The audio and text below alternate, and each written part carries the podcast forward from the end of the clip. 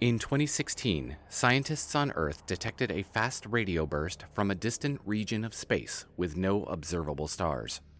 This signal contained a constant series of data packets and a decryption key. Once it was decrypted, the data contained a number of transmissions from two planets in a binary system. Included in the data was a translation matrix that researchers used to translate the entries as best as possible into English.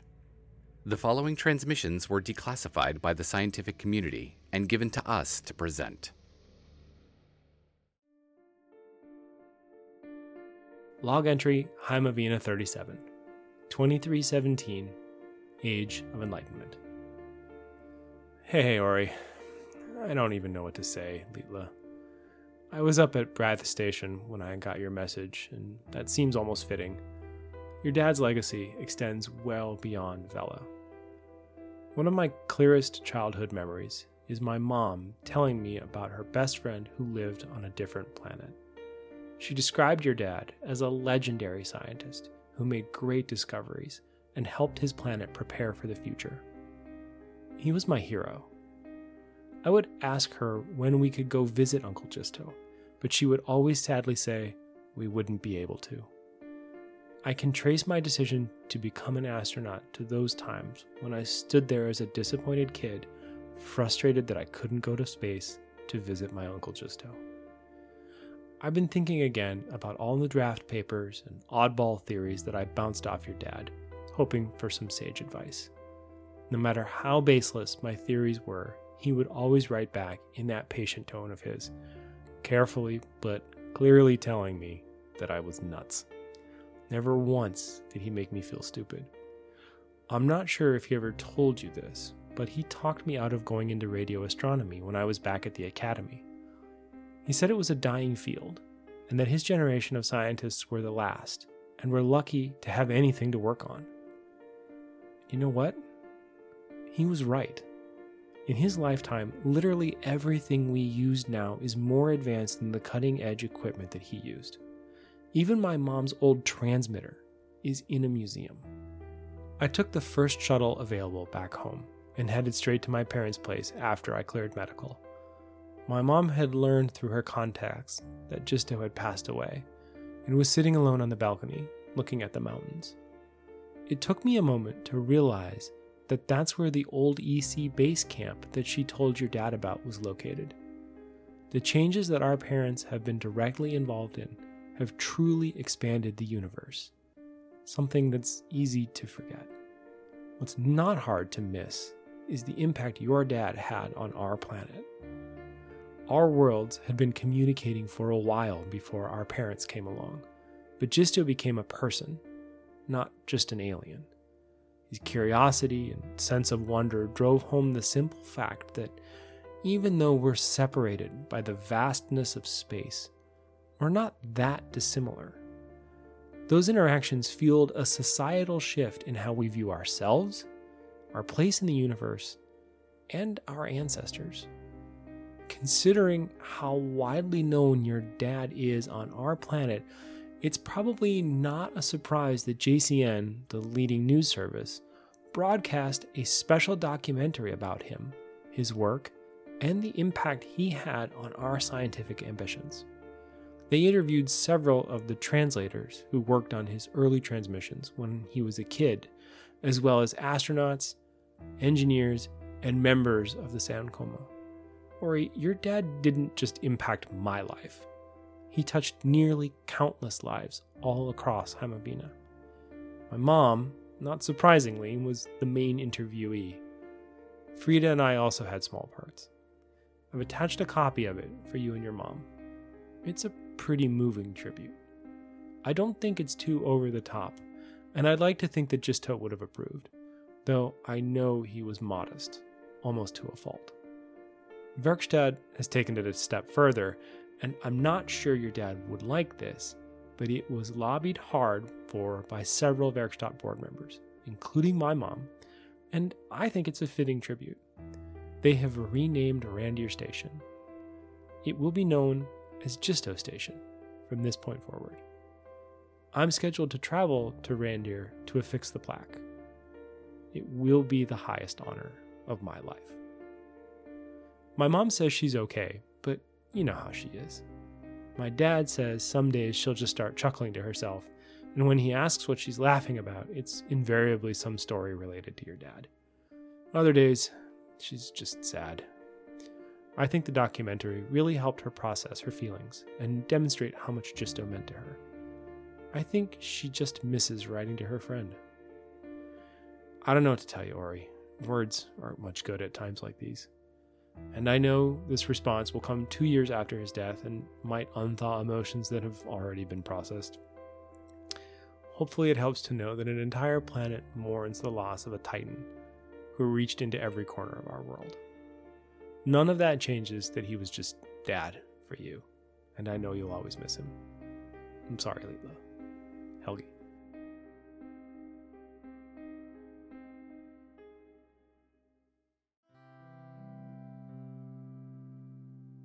Log entry Vela 38, Vela Rotat 2639, Cycle 12 of the 7th Annual. Hey, hey, bro. Your last message made me well up each time I read through it. It came in just about two rotats after Dad had passed, so it was actually kind of nice to hear all the happy memories and the effect he had on Heimavina. Knowing my dad, I'm certain he would have hated all the attention he was getting. He would have been honored at some of the ceremonies over there, but he would have also been embarrassed. I don't think he ever set out to become anything more than just someone who loved his work and loved his people. He sought to find the best in both and worked towards accomplishing that. He always fought against the promotions and accolades they tried to give him here because he felt that he could accomplish more if he could just do the work he was good at. Yet all of Vela knew him and celebrated his life and his work the way he loved Vela. For the first few annuals after, there were vigils, news reports, and ceremonies all over Vela. They went through the radio lab and interviewed nearly everyone. It was nice to see how his life impacted each corner of life at the labs. According to the documentary, he would bring tea to the reef guards on duty, help any intern with their projects, and none of his reports and papers required any editing and were perfect in every way. Someone watching these would probably believe that he cured all known disease and built the space station single handedly. I guess they never saw him when he would yell at the council for inane laws that were getting passed, or how many mistakes and revisions he would make to something as simple as a transmission to Auntie Iria. The next round of interviews was the peer communication program that I guess he started. There are now hundreds of Velans communicating with peers on Heimavina, and nearly all of them know of the tide setter that was my father. It's kind of strange to think how all of those conversations are happening right now. Somewhere else on both of our planets, there's someone else talking how you and I are. I know that there's a lot of scientific chatter back and forth, but out there, someone is telling someone else just how their rotat has been and probably lamenting about how all the news programs have been taken over about some old Velan who died and how it interrupted the latest episode of Chone Chona. They did have a lovely ceremony in the radio lab where they built out a small corner as a commemorative area with some of the early transmissions on rotating screens. They even placed his original transmitter there, with all its insane upgrades on display. I always told him it belonged in a museum, and now I guess it is. It was kind of sad seeing the photos of him as a child with Papa Dezen, both working on the transmitter, and some from when Dad interned at the lab. There were even some photos from when he was traveling around installing communication towers. The funeral was held on the northern beaches, and his potty skiff was sent out just as his father's was. Mom and I were there. She made the joke that she was sure that even in death, he was probably going to get sick on his trip. I think it was her way of letting us know that she would be okay. We stayed through the night until Von La started to rise again and spoke with all the visitors that came to see him off. I think I've spoken with everyone on the planet at this point. Speaking of Mom, she is handling things about as well as I expected. When we were back, she dove into her work and has been using it to keep her mind occupied. In the past few rotats, we've been launching satellites to analyze everything in our known space some are even getting launched from the VSA station in orbit. There are new imaging sensors now orbiting Vela, as well as some in orbit around each of our moons. The data coming in is constant, and new teams have been incorporated just to analyze all of it. Everything from the general makeup of the moons themselves to the particulars of the environment and craters and scarring. Mom is heading up a lot of these teams now, and she has been more than happy to have time in the lab to focus on it. We are at two rotats since Dad's passing. It feels weird since I know you read that transmission and it was fresh for you but by the time you saw it, he had already been gone for a full rotat, and by the time I got your reply, well, here we are. Much like Mom, I think I'm ready to get back to normal, or at least find the new normal. I know for a fact that Dad wouldn't want us swimming circles in his absence. After the funeral was done, I went back to Sionar to resume my duties with the Sionar News Agency. They were great when it came to time off to handle all that was going on and welcomed me back. I did have to do a little side trip to speak at a ceremony at the Diplomatic Corps headquarters here. They wanted me to talk about all the political aspects of Dad's work with the DC and his time traveling to Chonar. The SNA let me do a whole piece about it that was a headlining story, though I imagine my relationship to the subject helped with that. Mom couldn't attend due to work constraints, but I think she was actually relieved. That was a rough time for her, and I think she had just about hit the limit of her emotions. Once that was done, I was practically begging the SNA to give me a new assignment. Turns out there was one ready for just my expertise. Just east of Sionar, they're building out the location of Sunoth's new fusion reactor.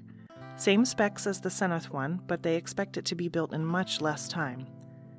The downside to it is that being on Sunoth and in such close proximity to Chonar, the environmental protests are in full effect. My articles have been focusing on how the Sunoth plant has been operating for so long now and has done nothing but good for the community and the environment, so how could having one in Sunoth be bad? None of the protesters seem to realize that their efforts are waveless. The largest complaints against the new plant are actually from the local geothermal plant workers. The attitude towards switching careers in Sunoth differs greatly from those in Seneth. I think this is rooted in the beliefs put forth by the La'arva sect. They are deeply invested in the theory of tradition and tend to not flow with the ebbs of modernization. As such, many of the residents here are set in their ways and don't wish to transition to new positions. The diplomatic corps have been trying to work with the council to explain all the benefits of the new plant but this could be bad for many of the older Velans in the area. There's still lots of time. The new plant won't open for a few rotats. I've been traveling around the continent interviewing for both sides of the argument. It's nice to be able to dive back into work. The next stop on my work agenda should be taking me to the Sionar branch headquarters of the VSA. I'm sure you remember the imaging telescope we launched a while back? Well, it has been augmented and upgraded and is now being used to examine the other planets in our system. As of late, they are focused on Fenora.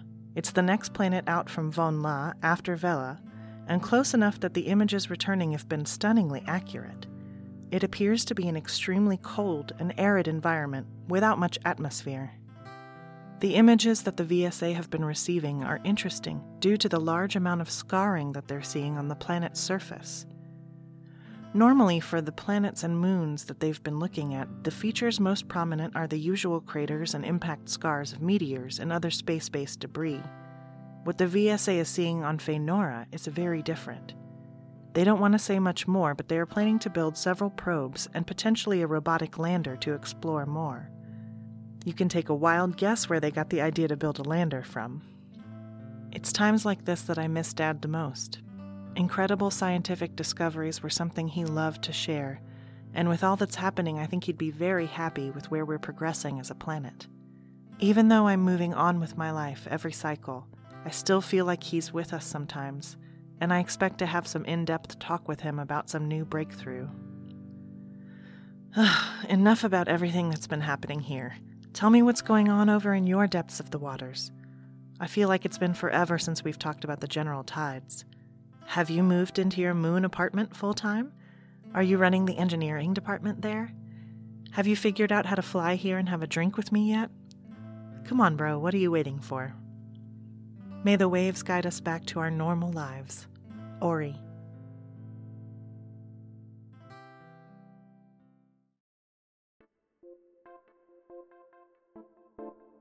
Log entry Heimavina 38, 2319, Age of Enlightenment. Hey, hey, Orie. Okay, hopefully you've received this. I'm sorry if you get three copies, I have just not been able to get the message to upload to the transmitter. We are currently experiencing the worst network problems I've seen since I've been up here at Braddoth.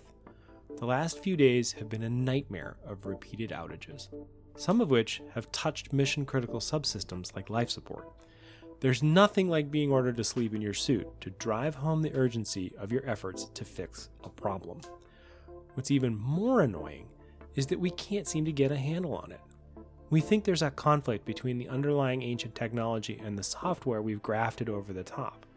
Basically, the station's core subsystems initiate a completely chaotic shutdown that causes all the computers to crash. When they reboot, a new series of code starts scrolling, and after it completes, the whole station, lights and everything, shuts down. Once the station is dark, it starts some sort of phased diagnostic program, turning on sections of the station in sequence like someone is testing a circuit. It's maddening, and people are getting really edgy. We're worried that someone will be in an airlock or outside when it happens. I don't really want to think about that. Hence the guidance that we're all back in our suits around the clock. The first time it happened, we thought ECAL Mission Control had screwed up a planned patch, because that wouldn't be the first time. But once we got the downlink reset, they told us we'd just gone black. So far, it hasn't really interrupted operations, but yesterday, we nearly had a serious accident on the shuttle pad. A transfer was on approach from Randir, and the system that controls the maglocks on the landing pad went out. The shuttle bounced on the pad and skidded into a pile of stored equipment. Fortunately, nobody was hurt and nothing was seriously damaged. Werkstatt just went ahead and ripped all the old systems out of Randir after the first time their system crashed. It must be nice to have unlimited corporate backing. Today, I might get sent home for tossing my computer and every other one I can find out of an airlock. We are preparing for the upcoming mission to Vicini, which I'll tell you about in a second. One of the many tasks on my list is to upgrade the booster software on the landers to improve engine efficiency so we don't have to carry as much fuel. Anyway, I get the new code done and the whole system resets, and everything I had been working on is gone. Twice. Nothing will save. I have to start from the beginning. We finally get it updated. After that, we decide to take a break. I come down here to write you and blackout again. On the plus side, when I'm sleeping in my suit, I can't smell the toilet. Orie, there are some systems that really should never break. Back in school, I thought engines were the most important thing in space. I can't even begin to describe how awful it's been in here the past couple of days. If this turns out to be a prank from those idiots at Stronsheim Polytechnic, and they, they've done it before, I will drop rocks on them. Some people are too smart for their own good. So, my big news I get to go to Vicini. Vicini, if you didn't already know, is the closest planet to Heimavina in our system. It's smaller than Heimavina, but has a super thin atmosphere and is much warmer. There will be five of us on the flight, and I've been selected as the flight engineer. Besides the two pilots and myself, we're bringing a geophysicist and a systems tech. Two engineers on the same flight. What could go wrong? My job is to keep the ship and lander running in top condition. We've identified what we think is another much smaller ancient facility on Vicini, so when we land, I'll be working on whatever systems might be there. Our best guess right now is that it was a flight control and communications relay node because it doesn't appear to have a large habitat or a station capable of supporting more than a couple of visitors at a time. I'll be there and back by the next transmission, so I hope I have some stories to tell. I've been thinking about the new wonders I might get to see on this trip, and I can't help but think about the first time I came up to Braddoth. I had to ride a shuttle out to the transfer point a couple of weeks ago to sign for some special equipment, and we picked up a crew of newbies on their way up for their first assignment on Braddoth. It was almost too much. I had to hide my face behind my screen so they wouldn't see me laughing at them. Their faces were plastered to the vid screens and the couple of small viewports in the crew compartment of the shuttle. These are grown adults, all with at least a couple of degrees, acting like children meeting a Farhund for the first time. I think Frida would have called it cute. Did VSA ever send a lander to Fenora to check out the terrain scarring you mentioned? You know, ECAL thought they saw something similar when we first discovered the stations on our moons. Well, they didn't exactly discover something like what you've described, but it didn't match what was expected from normal exposure to space debris. Maybe you'll find something also. But my understanding is that Fenora is an icy planet, so could just be deep chasms or something? You should see some of the ice chasms we have near the poles on Heimavina. They're so deep that there's no bottom. Or so the fables say, anyway. Maybe it was an asteroid or the core of a comet. If it is, don't tell Werkstatt. They'll try to mine it before you guys can examine it. Take care, Leela. Helge. Log entry Vela 39, Vela Rotat 2641, Cycle 5 of the 8th Annual. Hey, hey, Helge. You'll be happy to know that I did not, in fact, receive multiple versions of your transmission. Maybe it went through right the first time, or maybe the system was smart enough to recognize the duplicates. I was half hoping that the copies would come in, as I would have sent multiple replies to each one just to poke fun at you. We've certainly seen our share of network difficulties here in the past, but nothing quite as bad as what you described. Did you ever find out what the cause of it was? It sounds like it would be especially cruel if it were a practical joke, like you mentioned. I can't imagine someone doing something like that here in an effort just to play a joke. Maybe Manna have a different sense of humor than Velans. I am pleased to say that the fusion reactor here in Sionar is now fully operational. I got to do all the coverage for it on site, so I was there when they flipped the switch to bring it online. My coverage went out all across the world, and I think the ratings were even higher than the work I did for the Nosonar plant. Although that could be due to the reef guard actually letting me do my job this time. The most amazing part of the whole ceremony was watching the faces around me look so confused. You see, there was all this buildup, and then the switch got hit, and nothing happened. This was, of course, by design. Since the new power plant just augmented the existing power grid and provided power to everywhere in addition to the existing geothermal, wind, and hydroelectric plants, nothing was expected to showcase this change. The biggest thing they had to show for the plant turning on was a small meter that showed overall power usage and available power. This is why my coverage was important. I was able to convey all of this information. There were some confused looks, but everyone finally cheered when they understood what was happening. My coverage was censored in Nosonar thanks to Reef Guard interference, and because of that, the general population there just didn't know or understand what was going on. When I was done there, the agency had another assignment already lined up for me. This one was a little odd, but I guess they knew that odd is right in my stream. There's an interesting site down on the southern coast of Sunoth. You may remember it as the location where my dad's team found that satellite that you sent from Heimavina. Well, as part of the excavation of that site, they built a huge underwater laboratory to study the safe removal and cleaning of the satellite. In the process, since it was so deep underwater, they discovered a lot of interesting sea life down on the ocean floor. After the satellite was removed, they repurposed the lab as a biotechnology center and began to run new tests on the plants and animals found all around that region. Some of the aquatic life there has been around for over a hundred rotats. Now, I don't mean that that species has been around that long. I mean the individual lifespans of those creatures is over 100 rotats long. Interestingly, there are genetic markers in these species that are very close to our own. Do you know what this means? If our ancestors and this species' ancestors share a common link, we could drastically improve our own lifespans. At least that's what the scientists here are telling me. The general plan is for this to branch out into an ongoing series on the subject, so I will be here for a short while. The great news out of this is that based on the footage I've sent in and what we're describing for what's to come, I've been offered a nightly anchor position at SNA. Please don't say anything to your mom yet. I want to send a copy of my first broadcast to her. Ever since my dad would tell me about the stories that Auntie Iria was working on when she was growing up, I knew that it was what I wanted to do. I hope she'll be as excited as I am. Now, on to the news that I'm sure you're really looking forward to. I don't have a lot of information on this since I wasn't the one covering it, but I do have my sources. A landing party was sent from the station and landed on our moon of Chona. The first Velans to land on another planet, sort of.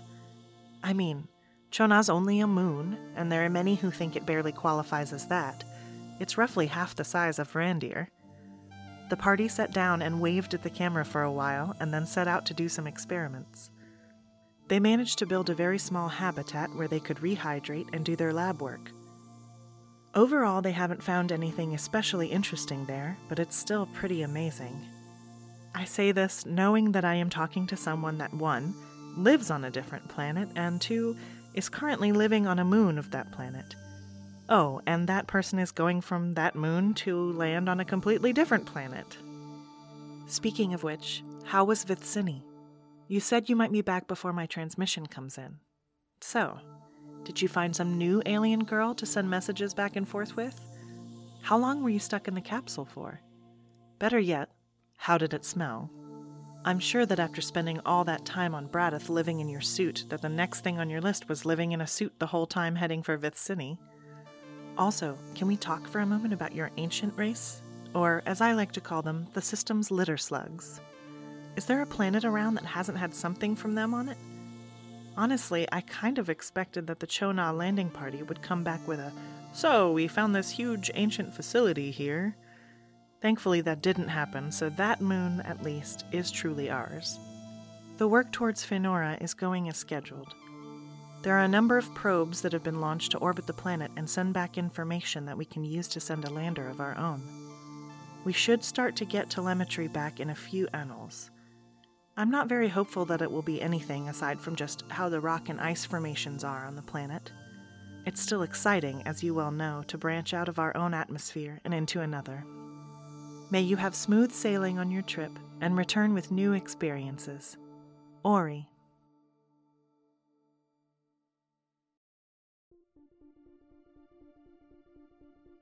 Log entry Heimavina 39, 2321, Age of Enlightenment. Hey, hey, Orie. Congratulations on your new job. Well deserved. And, I might add, I'm glad they're finally seeing your worth. It's well past time. My mom is beside herself with pride, by the way. She loved that she got to see your first broadcast. It's probably good that she and dad can't be in the studio with you. My parents with their funny shirts and cheerleading. You gotta love them though. Well, I'm clearly back from Vithsini, safe and sound. It's been a couple of weeks and it still feels weird to be home. I'm actually recording this from Frida's Segbat. It's almost like the whole trip didn't happen. The full mission lasted almost nine months. The flights were about four months, and the orbital insertion, acceleration and braking burns, equipment checks, endless equipment checks, and actual time on the surface amounted to about two weeks. I don't know who's in charge of scheduling and mission planning around here, but I'm pretty sure they have some sort of default setting on their computer that forces them to add equipment check to the daily task list at least a dozen times. Just had breakfast? Equipment check. By the end of the mission, I was actually glad to have something to do, which must be why there are so many of them. I know this will sound ridiculous, but flying through space for that long is boring. Like, mind numbingly, pointless, rage inducing boring.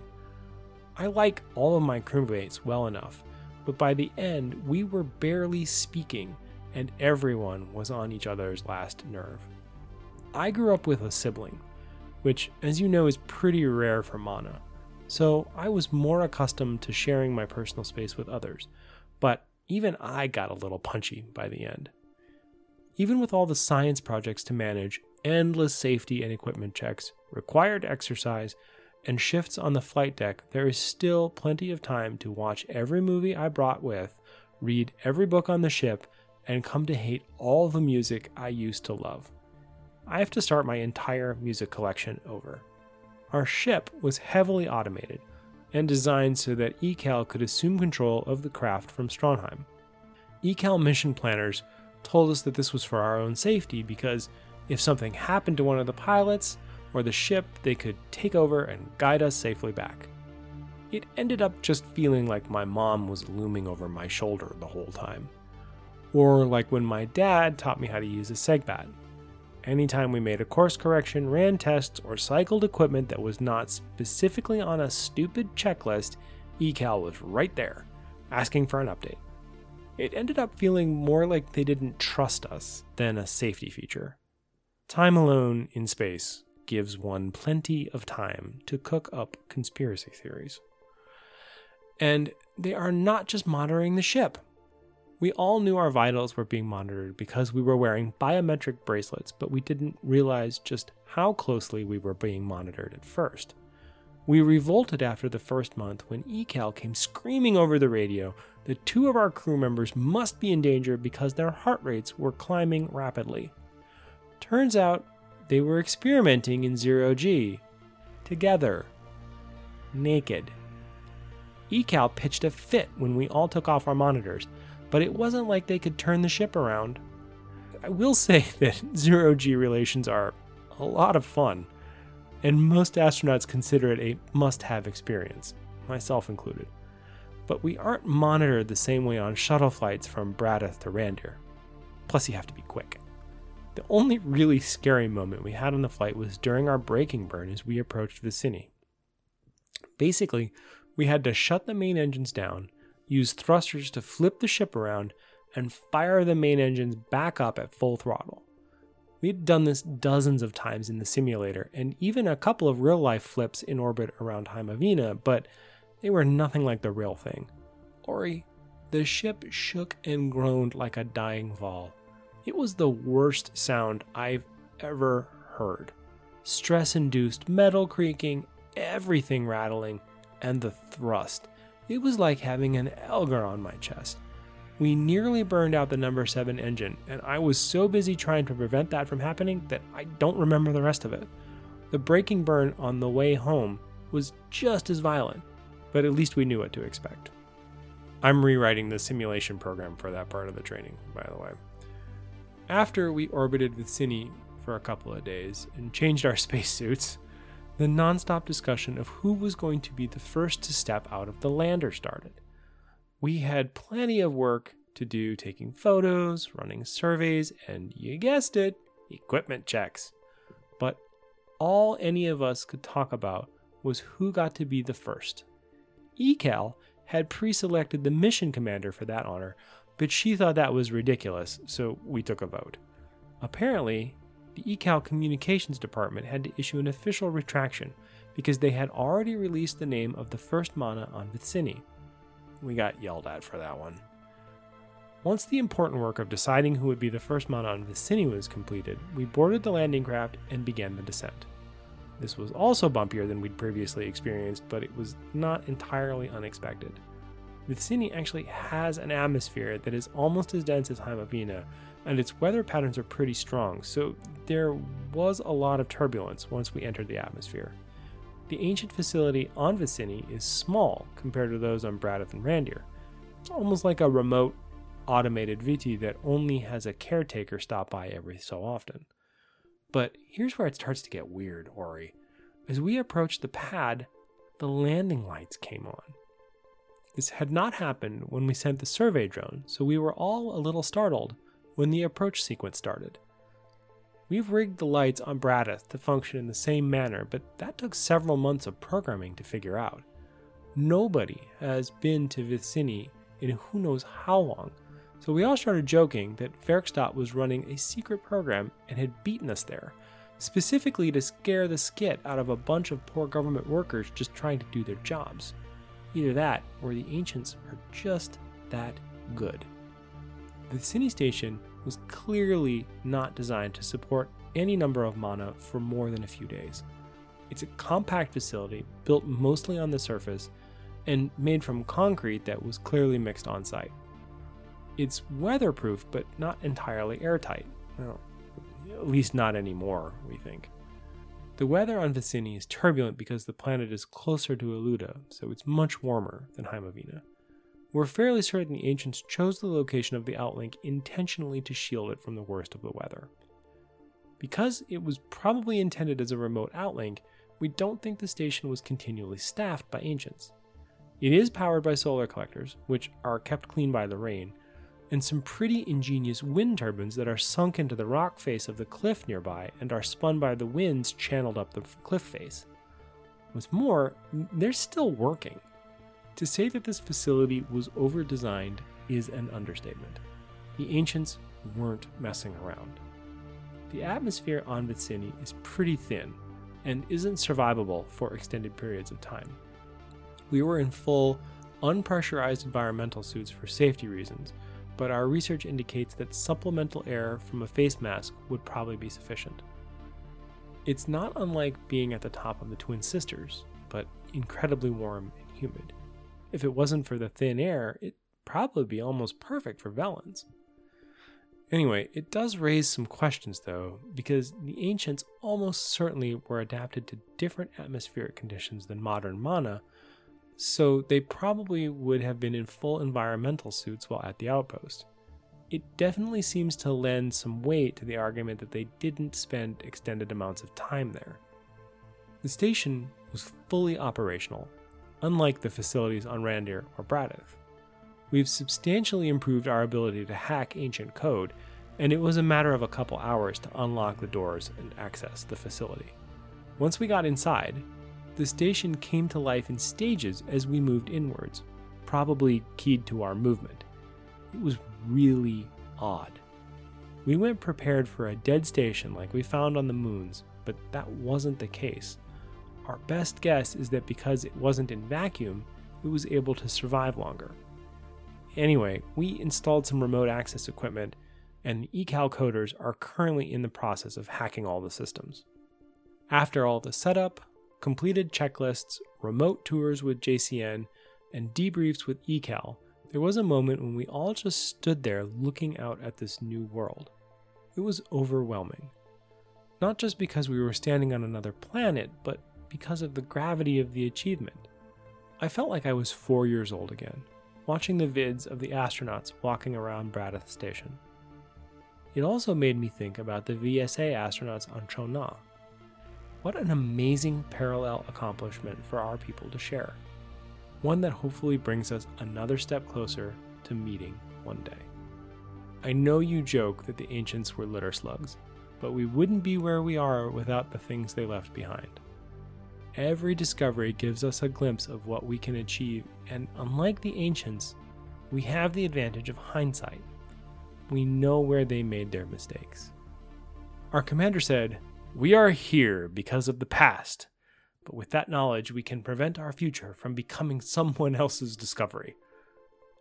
That's probably going to be put on a mission patch or a plaque or something. It's still no less true. All in all, no new aliens. You're still stuck talking to me and Frida. Like you guys, we did not find any species that will give us a longer life. You'll have to keep me updated on that progress. That is a remarkable discovery. Have you gotten returned to the underwater laboratory? Now that would be a crazy journey. Take care, Lila. Helge.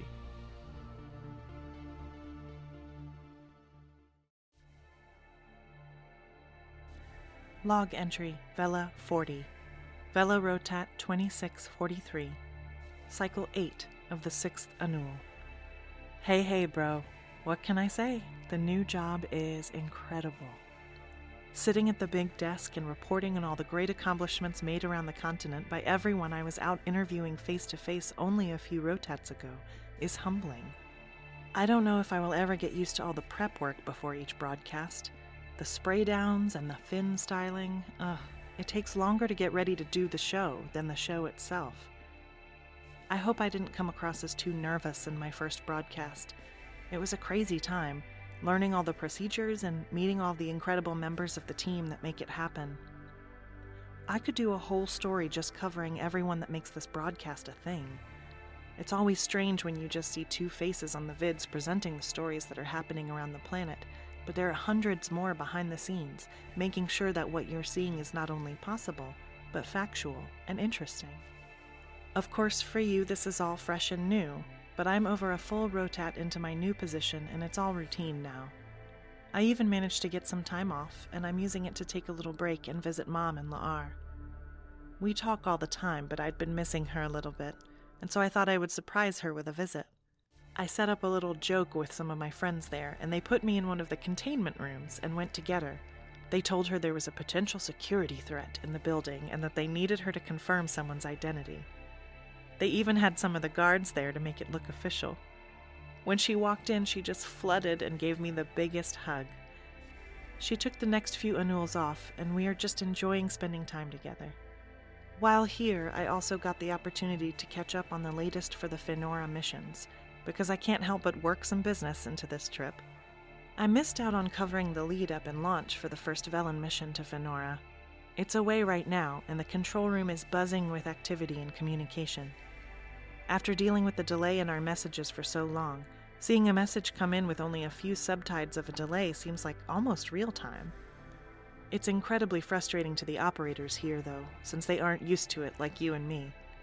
One of them was trying to check the status of one of the systems while working with the engineer on the ship, and he was complaining about it taking six whole subtides to get a message back. I may have let out a little laugh and gotten stared at.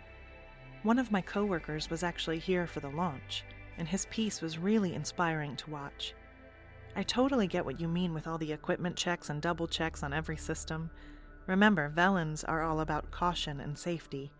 Redundant systems on top of other redundant systems, especially when it comes to life and death situations. I'm sure at some point that broadcast will make it out to Heimavina if you haven't received it already. I'm not sure you're going to want to watch it after living the whole experience for yourself. There are parts of your trip that sound exhilarating. I think I might have gone just a little stir crazy if I were in that sort of situation.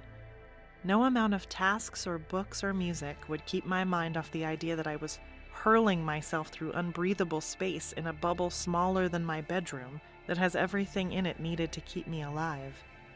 It sounds like it was all worth it the way you described the view. I hope you grabbed some photos while you were up there. I'm sure you're glad to be back before I put that image in your head. But then, you were probably aware of all that when it was happening. In any case, I'm really glad that you made it back and are safe at home, wherever that home may be. The way you described the whole trip sounds like the plot of some vid show. The only thing missing would be some political intrigue and personal conflict. As fascinating as that sounds, it would probably just get canceled within the first few episodes. I'm sure seen that.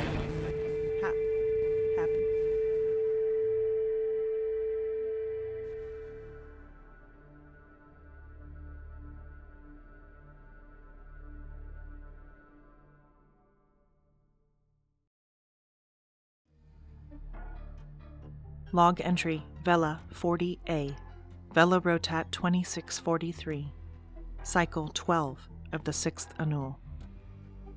Helge, this is bad. I don't know if my previous transmission went through, but we suddenly lost all power. Everything lost power. Explosions were heard all over La'ar. At first, we thought that some of the transmission towers were overloading, but we were so wrong. Chonar launched an attack. They sent La'arva aligned Reef Guard bombers to destroy the Nosonar fusion plant, and then proceeded to carry out attacks all over La'ar once the power was out. We had no warning. By the time many of the defense systems were brought back online, the damage had been done. Mom and I are safe for now. We are in a bunker near what's left of the lab. Backup power was finally restored, and I was able to send word to Sionar. My friends at the lab there are sending this out to you. I'll be staying here to provide coverage for SNA, but I am sending Mom to my place in Sionar to stay safe. Gotta keep this short, but I wanted to send you an update. I can only hope that by the time you reply, this will all be over. Don't worry, I'll stay safe. Auntie Iria knows you gotta go where the story is. Live from the front streams, Orie.